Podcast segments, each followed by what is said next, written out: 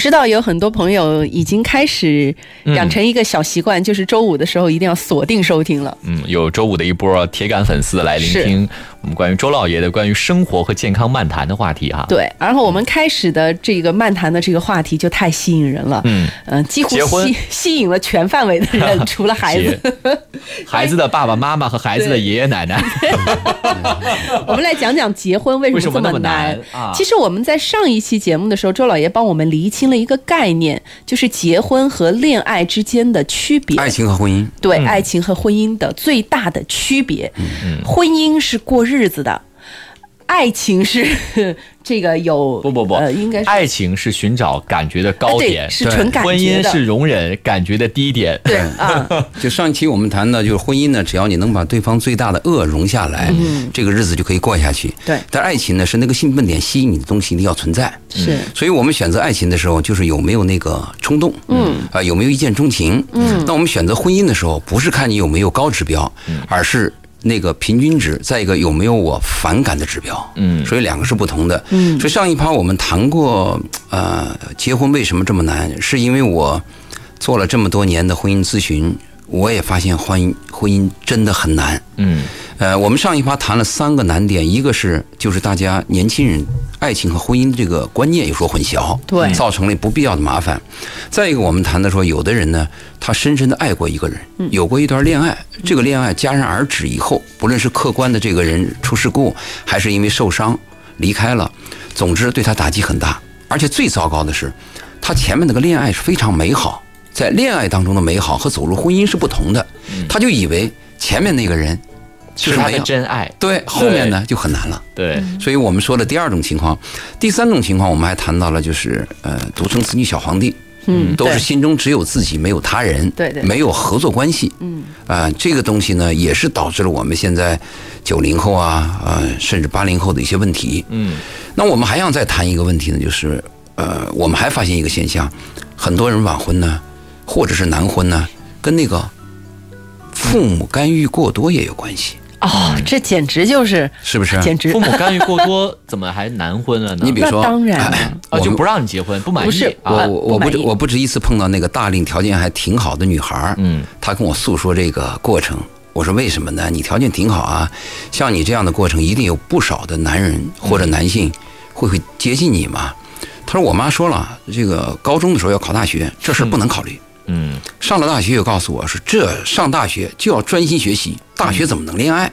嗯，毕业以后呢，告诉我先工作两年，工作要搞定，要找把工作搞定稳定以后再谈恋爱。然后我现在二十七八了，我妈说你马上结婚生个孩子。嗯，这个难度太大了，这是计划经济啊。嗯，所以这个父母的干预呢，会导致这个孩子呢，在婚姻当中会错过机会，有些机会啊，真是他是不该来的时候他来了。你你你你这个一鸣，你谈恋爱有没这体会啊？嗯，有时候这个来了一个女朋友吧，一下来三四个，你不知道选谁。有时候断档的时候，突然青黄不接。啊，没断过档。开个玩笑，开个玩笑，开个玩笑。但是呢，我承认是什么呢？我曾我曾经就是教学生哈，高中的学生。高三的时候，俩人就爱的不行，但是在我看来，我觉得好不现实。后来这个男生啊，这男生比女生条件好，为了将就他们俩的爱情，填了一个相对比较差的学校，但是现在还没分手。所以，我他在刚才周老爷在说的时候，在不该。呃，谈恋爱或者不该走进婚姻的那个时间，他遇到了一个他觉得对的人。我突然想到这个例子，嗯嗯啊，但是我其实还是不太看好，因为我觉得那么长的时间能不能坚守到最后还挺难说的。我就想呢，就是有一天我的孩子突然出现这样的问题，不论他是在初中、高中的时候，你都挺支持。呃，我首先是这样，嗯，我我首先要肯定这份美好来之不易。嗯，在一生当中。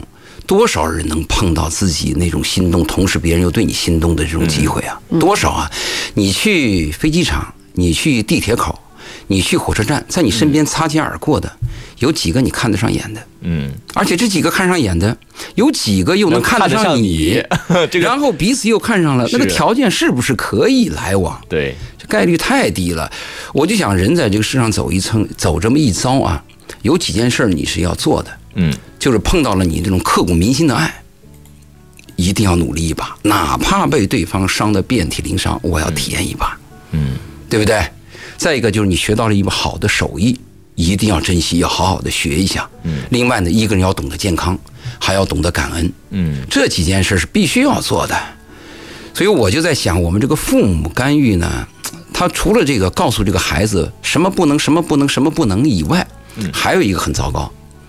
到孩子可以谈恋爱了吧，还要父母看得上眼，你知道这个难度多大呀？父母说了，这个叫给你把关。对，把关是啊，而且父母有这个权利。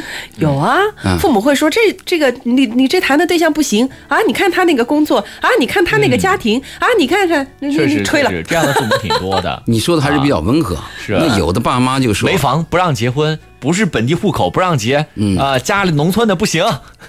我 们这是演艺升级版吗？那还有父母就说你要跟他结婚，从此我就怎么怎么跟你断绝关系。对，这样的父母有问题。但是这个问题你还很难讲，因为父母他真的是为孩子，而且有的时候真的是对的。哎，你说对了。对，一米，你这个还真说到点儿上了。是，嗯，我在做婚恋辅导的时候，跟很多年轻人谈啊，我说你们可以看到我们的父母老了，嗯，啊，比较笨，啊，思想也比较落后，比较保守，呃，甚至把那个钱都缝在这个这个这个被子口袋里啊，对对对，嗯，缝起来。就他们的观念，他们的知识，你看什么弄个 WiFi 也不会啊。好像是被社会淘汰了，但是唯一在这个婚姻问题上，父母的话你们还真的要听一听。一个是父母他经历过，他知道这个麻烦和这个复杂性；第二个，父母看的是很实际的东西，因为婚姻就是个很实际的东西嘛。你看的是风花雪月，父母看的是柴米油盐。嗯，这个柴米油盐比风花雪月的寿命要长啊。嗯，对吧？风花雪月可能在每每一个秒都会消失的嘛。嗯，所以我倒说。不论父母在我们的眼中是多么的落后，嗯，但是在婚姻这个问题上，有时候还真的冷静下来，听听父母的意见。但是，我们很多父母出的主意是糟主意，嗯，回过头来以后啊，他真承担不了那个责任。所以我的建议什么呢？我们做父母的应该怎么考虑这个问题呢？首先是我们父母有关心孩子的权利，可以把自己的老经验。给孩子传输，嗯，对吧？我们还可以什么提供一些建议，但是注意，决定权在孩子在孩子对，特别是有些当妈的给女儿选那个男朋友，所谓他的未来女婿，什么脖子粗了，什么屁股大了，那是你女儿喜欢，你别管。嗯，但是有一点啊，父母是一定要把关的。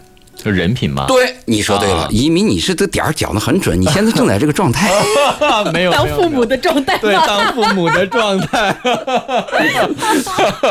嗯，就是如果父母发现这个品质有问题，嗯，因为年轻人在谈谈恋爱的时候，他的荷尔蒙激素比较高，这个荷尔蒙会淹没或遮盖很多东西的，嗯，但如果父母能发现品质上的问题，所有的父母。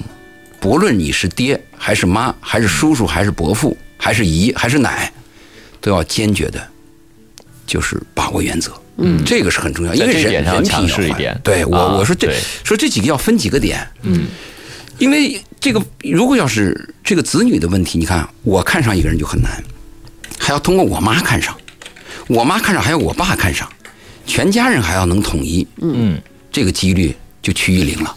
对，在这个大千世界上，你能看上一个人，人家还能看上你，还能愿意结婚，看上你，还能够接受彼此，太难，确实太难啊！所以我们做父母的要冷静。一个是我们做父母的呢，一定要明白，我们只有建议权，我们没有决定权。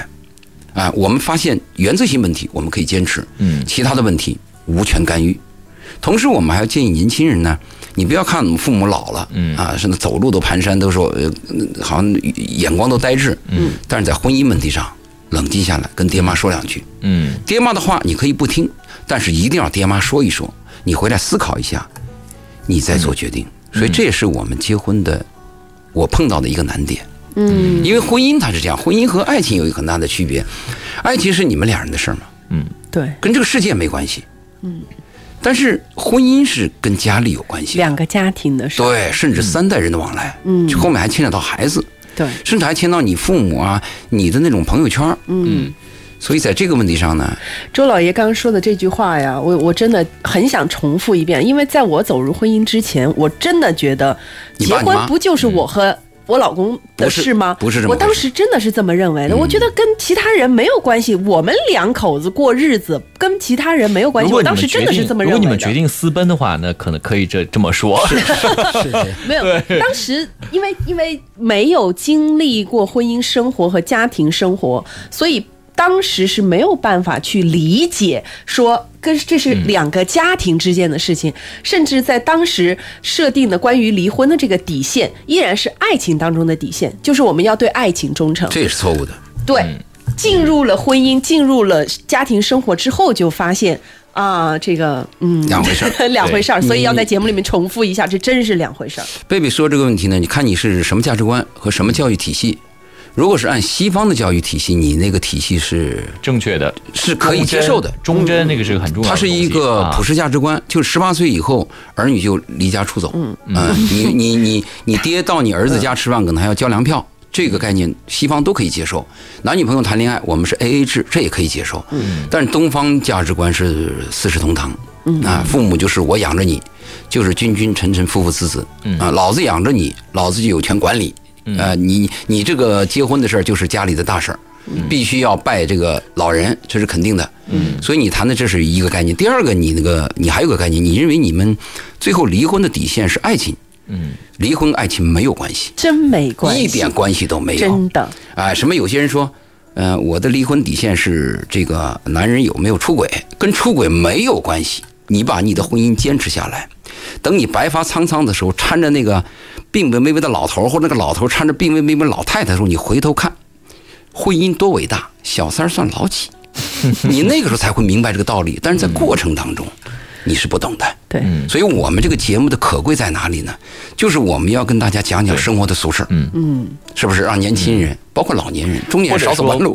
不管大家身处在人生的哪个阶段，对，有什么样的问题，都可以通过我们这个节目来找到我们你自己的现状下，对，应该做什么样的选择和什么样的一个建议给到大家。嗯，所以大家呢也可以通过几种方式来跟我们进行交流和互动。对，第一种方式呢，我们的每个周五晚上开通了节目的热线八八三幺零八九八八八三幺零八九八。如果您愿意的话呢，可以来交流一下您身边的情感故事，包括我们这两节的话题：结婚为什么那么难？不管是您自己的还是您自己的孩子的，都可以来交流。第二个方面呢，您可以在微信当中搜索我们的公众号“文化很有料”，材料的料，料理的料。您在关注之后，可以发来文字来表达您的相关的这个观点。对，同时呢，呃，周老爷也非常的希望大家能够给到在节目之后，把你身边的。生活上的情感上的故事来传达给这个周老爷，周老爷知道之后呢，可能也会总结总结，在之后的节目当中给大家再分析分析。嗯，所以周老爷的微信公众号啊，微信号我们也在节目当中给大家去发送。如果您想要去联系到周老爷的话呢，也可以在我们的公众号“文化很有料”当中呢回复“周老爷”三个字。嗯，啊，这个周树人的周啊，老爷的老爷啊，对，就会弹出周老爷的二维码。呃，必须要提一下，您可以提一些我们节目的建议，也可以提一些你生活中的想法。嗯，但是一定要写上是文化星空的听众。对对，守在陌生人我不加。对，文化星空的听众。其实叫我周老爷就是我那个微微信名，嗯，因为我的那个微信名就是汉语拼音周老爷二零幺幺啊，是我是这样叫的。所以我们接着再聊。呃，我们还碰到一种情况，就是结婚比较难的，就是他想把一辈子的事儿，在某一个阶段做一个百分之百的肯定。就是我们心理学讲的一个叫百分之百心理，嗯，这个百分之百心理会造成什么呢？造成你出错反而更紧张，甚至你会全盘否定你目前的一种状态，嗯，或者进行的一件事儿。你想啊，你认识一个人，你一定要让对方给你肯定，一辈子、一万年爱你，你要让他肯定一辈子安全感，你要让他肯定一生怎么怎么样，你说可能吗？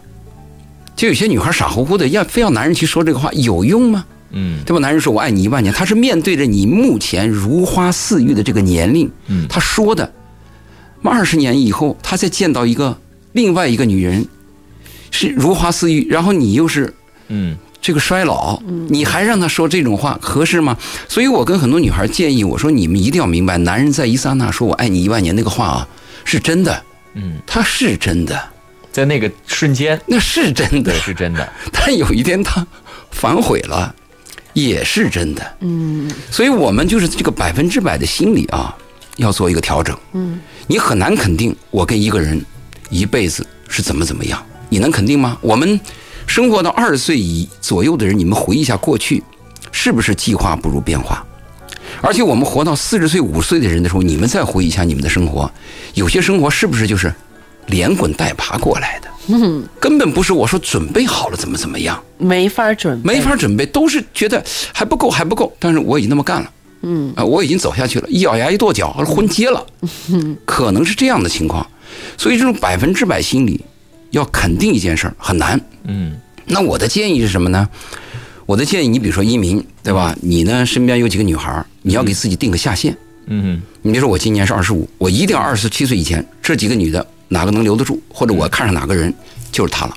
嗯，再不理想也是他了。你是觉得没有，就是你是觉得时间上应该设限？这首先时间要设限，你不能，特别是女孩，女孩过了三十岁以后，你要知道，爱情等人，子宫不等人啊。嗯。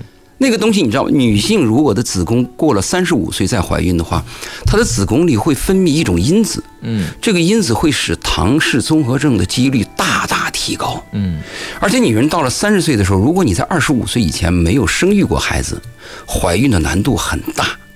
另外，到了三十岁以后啊，女性的那个子宫壁会变薄，即便你怀孕了，你挂不住。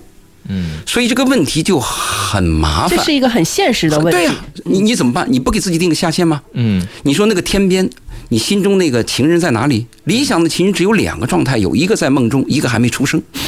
你到哪去找？嗯，但是我们还有一个那个肖伯纳的理论。嗯，肖伯纳理论是什么呢？就是那个呃诺贝尔的文学奖获得者肖伯纳，他说这个世界上一定有不止两百个、两千个，甚至两万个跟你。绝对匹配的人，嗯，一定存在，这是他的第一个理论。第二个理论是，在哪里，什么时候出现，这是他的第二理论，你不知道。然后就出了第三个理论，第三个理论就是，所以我们每个人第一次的恋爱，或者第 n 次的恋爱，第一次的结婚，甚至第 n 次的结婚，都是有缺陷的。都是不合适的，这是肖伯纳的第第第第四个理论，第三个理论。然后接下他的第五个理论就是什么呢？如果你要想找到你理想的人，你不甘心，那就不断的离婚再结婚。肖伯纳的最后一个理论是：如果你要想让你的婚姻持续下去，只有一个办法，改变自我，适应对方。是因为你没有办法改变别人，对，所以我们能改变的只有自己。对，不，我们说碰到一个人是太难了，嗯，所以我跟你说，我们每个人的婚姻都是残缺不堪的，嗯，我们不要跟年轻人一谈那个婚姻就是幸福的。你像我们从小受的教育，我记得我在幼儿园的那个大班的时候受教育就是那个蚌壳姑娘吗？一个小伙子，田螺姑娘，田螺姑娘啊，田螺姑娘拿回家舍不得吃，最后养在缸里。回到家有人做饭，有一天一回去一看，好家伙，那个田螺变成个女孩。他说：“你不要再当田螺吧，你就当我的老婆。”从此他们就幸福过上了幸福的生活。我们小时候受教育都这样的呀。哎，周老爷，我现在终于发现一个问题了哈。我发现这个周老爷的所有的关于婚姻的看法都基于几点哈。第一点，他认为婚姻是不可能完美的。婚姻只能完整，不可能完美。爱情是可以完美，但是不能完整，这是两个完全不同的领域。那第一个是婚姻是不可能完美的，所以大家放弃追求完美婚姻的这个这个这个想法。这个目标，这个目标要换一下。那第二个，婚姻是必须要凑合的，必须的，对，必须要凑合的，必须。然后呢，呃，我们朋友就问一个问题，这个问题我们就问的非常好，结婚的目的又是什么呢？你看啊，这是我们今天跟大家聊的是。结婚为什么这么难？我刚才咱们不是聊过吗？是。然后以后我们要谈是，嗯，是就是坚守婚姻为什么这么难？嗯。后我们第三趴要谈的是离婚为什么这么难？嗯。那我们下面第四趴就要谈呢，我们为什么要结婚？要结婚啊？对我们，我们这个这个，所以这个贝贝，我们是个大话题。对，渐进式。你你想，你学那个数理化啊？嗯。你学了什么卷积呀？什么电磁场理论呐？什么这？你学了半天，你上了单位不就一门功课？就是一个专业。嗯。但是婚姻和生活是多大的一个海洋啊，多复杂，但没人谈。嗯，那我们来谈。嗯，我们来谈不一定我们谈的对，但是一定能给你启迪，能给你帮助。嗯，啊，所以我们一趴一趴的往下谈。所以现在不回答结婚的目的是什么，大家也可以自己去想一想。如果婚姻这么难，爱情也这么难，那为什么要去追求婚姻？一定有他的理由在。既然一定有，那是什么呢？自己去找一找。对，我们会会谈这个话题的。对，所以我们刚才谈到了以后，就是你一定要给自己设一个线，比如说我多大年龄一定要结婚哎，你你啊不要设计理想的东西。如果设计理想的东西，你会出现一个什么情况呢？你二十五岁的时候突然想，哎呀，我二十三岁碰那个男的其实比这个好。嗯等你二十七岁的时候，哎呀，早知道二十五岁那个也行。嗯，等你三十岁的时候，哎，怎么搞的？你就会一步一步的感到后悔。但是也不一定吧？哎，你你注意啊啊，一鸣这个谈话我是非常反对的。啊，我每次在讲课的时候，我就告诉大家，我们谈概率谈百分之八十，嗯小事件、随机性的小事件我们不谈。嗯，你只要我我我我，你看我谈这个问题，你一定说不一定，我一定要回答。因为周老爷刚才的观点，他是认为人越到后面越到正确的人的概率越低，是基于这个理论嘛？是对不对？呃，但是我倒是觉得呢，概率不一定是一直在变低，可能概率一直都不高，但是不一定是变低。你说的这个我同意，啊就是你碰到正确的人，也许随着你的年龄增加以后，你的识别力提高，反而概率会提高，甚至不变低。这个我同意，但是你注意，我现在谈的是婚姻，嗯，你找到对的人和找到一个能过日子的人。所以越早越好，对吗？从你的这个理论来讲，我的理论是，凡事要早，犯错误要早，哪怕早结婚早离婚，都比晚婚晚离婚要好。嗯哼这是我的概念，一定要早。第一个吃螃蟹的人是勇敢的啊，也是一定能够获利的。你人生太短暂了。如果作作为一个男孩的时候，有些男孩挺自负，认为我只要有钱有有成就，我三四十也可以找一个二十多的女孩，是吧？我同意，没有问题，是是可以找没有问题，没有不可以找，可以找一群，没有问题。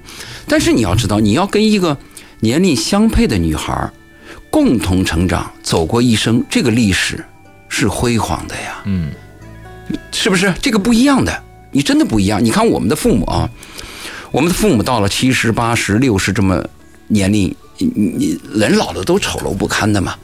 如果你把两个陌生的一个老头一个老太你叫到一起，我的爹我的妈互相谁都看不上谁。但是我们的父母为什么他们就那么恩爱，就舍不得离不开？尽管吵吵闹闹都离不开，就是他们的历史没人能替代。这个历史只有他们自己知道。嗯所以这个历史很很重要，你的生命就是这个历史形成的。嗯你比如说一个女人养孩子，你看着那个孩子长大，你就一口一口喂着他，你看着他哭，看着他笑，所以感情就产生了婚姻的价值不在于彼此，而是彼此相处的那个那么长的历史。我希望，嗯其实我的希望就是每个人，不论我穷还是富，我要有一个安稳的家，嗯我要有一个爱我的妻子，懂我的妻子。那么作为一个女人呢，要有一个疼我的丈夫。嗯，我们共同患难往前走，这样的生活有意义。我这个前我看就这个礼拜吧，这个礼拜我想给我那个房间里啊，就是我的那个卫生间打一个墙洞。你你们知道这个蜂窝状的设计吗？就是房间要通气。嗯我的所有的卧房和我的卫生间都是南北通气的。它打一个小孔以后呢，再加一个防沙网，那这个房间里的空气始终是新鲜的，特别在睡眠当中。嗯，如果你晚上睡眠，如果在一种封闭的空气当中，你知道有些老人早上起来就站不起来了，嗯就跟这个有关系。你在空气当中流通的过程当中，你放一颗菜叶，它就成干的菜叶，它都是健康的。但如果这个空气是是受阻的，它这个菜叶会腐烂会变，所以流动的空气很重要。我这上个礼拜就想给我那个有一个卫生间，只有一个卫生间，还差一个孔，我就找这个人。若干年前就有人给我们工厂装修，那都十几年前的事儿了。翻到他的电话了，我一打电话还是这个人，这个师傅。然后在我面前出现的还是他老婆跟着他，一个在后面拿梯子，一个拿钻。我看了非常感动啊！十几年夫妻两个人，就是给每家，就你家里要打孔，我就给你打孔。这个情景看似一般，但是对于有生活、有经历的人、有阅历的人，你看到这个情景的时候啊，嗯，非常感动。这个就是夫妻。你看这个老婆，对不对？也是那种面老肌黄，那个丈夫蓬头垢面，满身是土。哎，两个人配合，两个那种恩爱，你可以在在他们的这种合作当中，你就感受出来了。所以我说的这个婚姻啊，是希望这个样子的。嗯，我们不讲权利，我们不讲那种美色的婚姻，那是另外一种东西。就刚才你说那也不一定，我说小概率。嗯我们希望百分之八十的人过那种平庸、健康，啊，这个就像一个猪爱着另外一个猪的那样的生活。过日子嘛，对，大家都是普通人，不要何必那么轰轰烈烈对呢？这一点呢，就是我们朋友有一个说啊，说他觉得太早结婚的人呐，很容易生活从此就被婚姻束缚住了，在能力比较弱的时候，其实不太适合太早结婚。这是我们下面要谈的一个问题，就是我们把这一趴谈完以后，我们谈到的一个问题就是什么呢？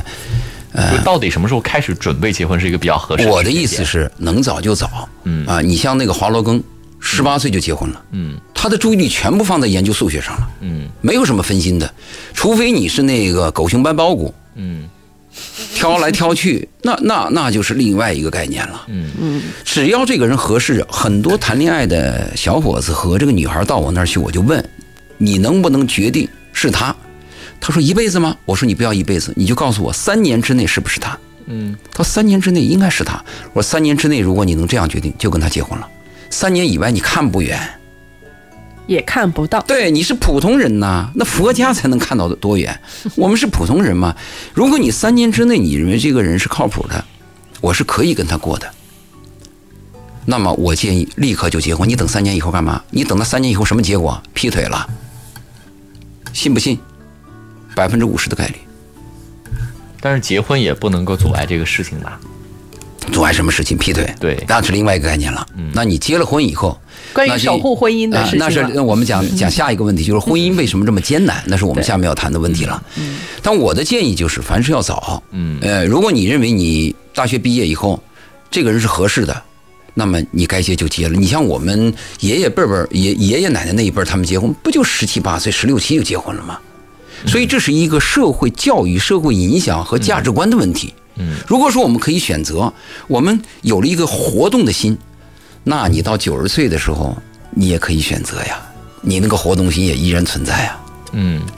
嗯，其实关于这个朋友讲到的能力比较弱的时候不适合结婚，我我其实挺想跟他再沟通一下，他所说的能力是指哪方面的能力？是生活能力了，还是事业能力，还是什么？其实我觉得，呃，从这个角度上讲，婚姻需要什么能力，可能很多人也都没有想清楚；过日子需要什么能力，很多人都没有想清楚。那他既然提到这个吧，我们就讲下面这个我们要提到的一个问题，就结婚为什么这么难的话，我们不得不承认是钱的问题。嗯，谈恋爱可以喝西北风，但是婚姻必须要谈钱，这个是没有办法的，嗯。非常现实残酷。所以他说年纪太小，能力不足，确实也是一个客观的原因和条件。他说的是他，对富富二代不存在这个问题。但富二代毕竟是少数当中少数嘛。但是那个中产阶级的二代也很多，实际上达到结婚的标准你是怎么定？如果你要认为我必须要有一个四百万的房子，必须要有一辆跑车，他说这个问题我同意。如果我碰到一个我心爱的女孩儿，我们俩愿意一起努力，我为什么不可以租房子呢？这是我的问题啊。嗯，为什么非要我一结婚我才二十岁我就要有一那那个几百万的不动产呢？这个资金来源也有问题啊。除非你爹妈给，如果没有爹妈给，你说我们从大学毕业一个大学生，嗯，哪来这笔钱？你就中彩票，那也是几百万分之一的一个概率。所以也是导致了现在结婚越来越晚，生孩子越来越晚，或者是生孩子越来越少的一个。你说的是这个客观问题，对但是我今天要强调的是主观问题。是难道我穷我就不可以结婚了吗？它是一种社会观念。对我难道不能租房吗？我跟我们呃，就是店里的一些员员工，我们公司的员工啊，我跟他这样谈的，我说你看你们从农村来，在城市工作，你们这种工资就是你一月七八千万把块钱，你在深圳也买不了房。嗯我说我给你的建议是什么呢？你也不要去农村买房，你农村买了房你也不住，除非你爹妈需要改用房，你可以帮助去盖一间啊。我说你把你这个钱去用在你的子女教育上，对不对？我一月拿出几千块钱教育孩子是可以，但是我一个月存几千块钱去盖房子，或者在深圳买房子，那是有困难的。所以刚才因为你谈的是一个客观的经济问题，但是我谈的是主观的问题。我爱一个人，一个人爱我，我们不能够结婚吗？我们不能有自己的孩子吗？我们一定要让自己的孩子要吃什么进口奶粉吗？我吃点羊奶长不大吗？所以这是个社会风气的问题，这是个价值观的问题。我强调是主观问题，我们千万不敢因为经济这个问题，糟蹋了我们的嗯，正常的生活和我们的婚姻问题。好，嗯，我们先进广告，给大家一点时间去消化哈，因为有朋友也在这个我们的呃听友群里头发表了一些。感到压力很大的言论。好好，广告回来之后我们再接着聊。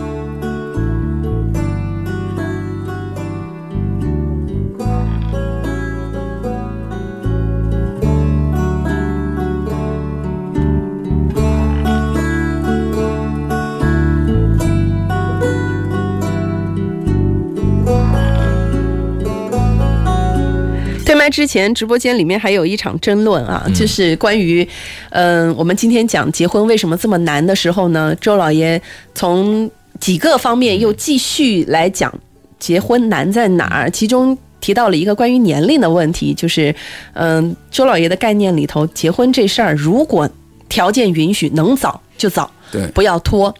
但是呢，这个嗯，也有听众在讲说，就现在年轻人的这个状态而言，早结婚确实有点强人所难。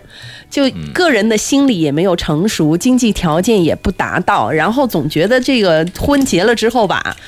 这他也守不住，就是这个状态哈。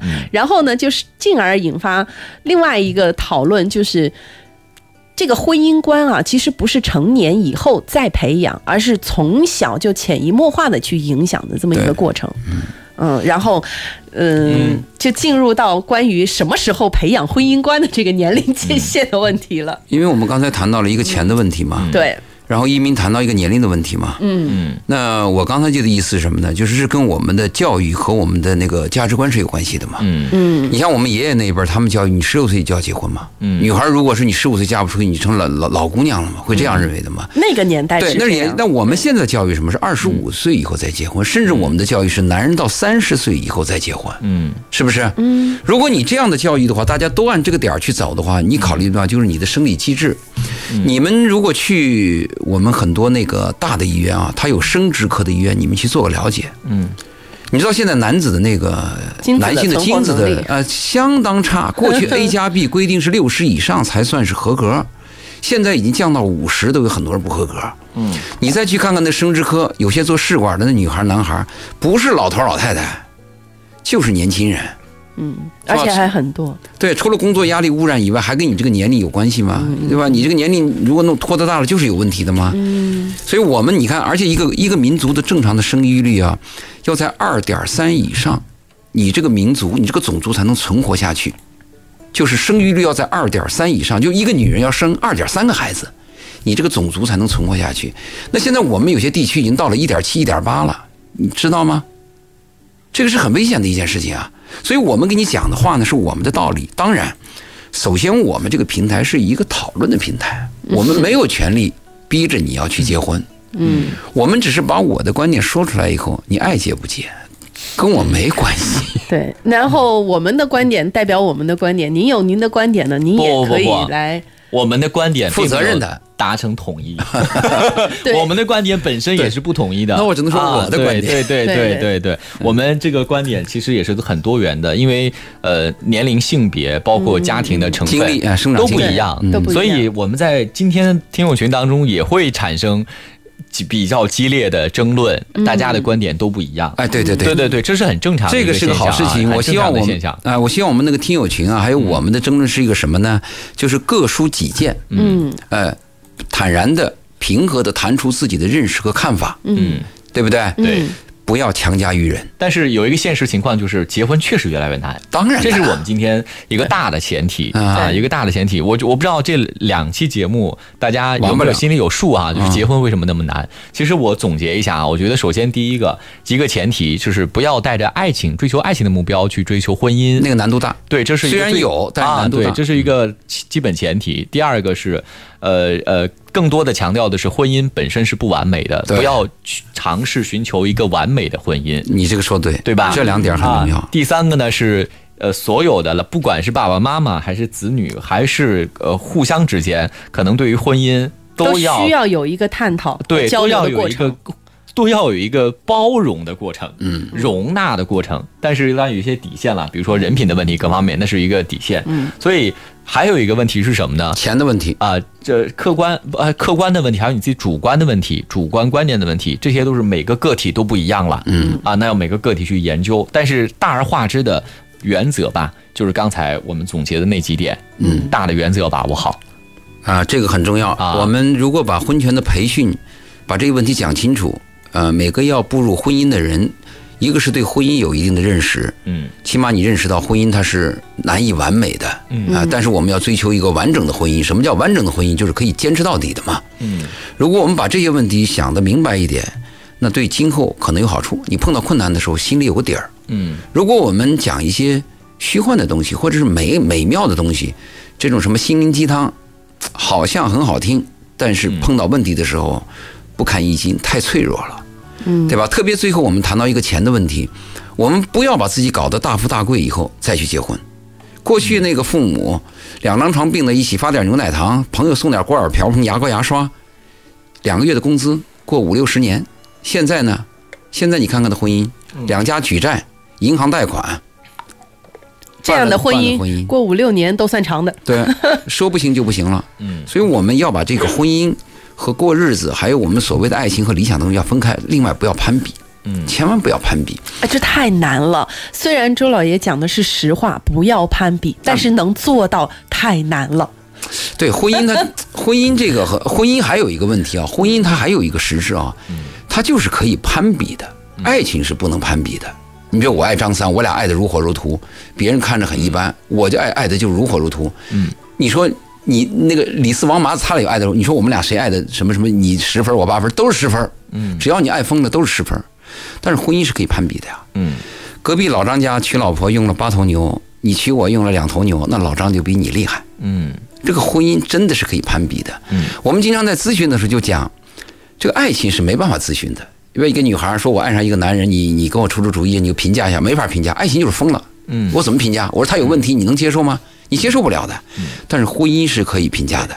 其实说了很多呢，不不免让大家会有一些对婚姻对婚姻有些失望，所以大家也会提出一个观点，就是婚姻既然无关爱情，坚持到底的理由又是什么？哈，都说了让你往下听吗？对，也是。我们接下来下一期节目会聊一聊为什么婚姻难以坚守。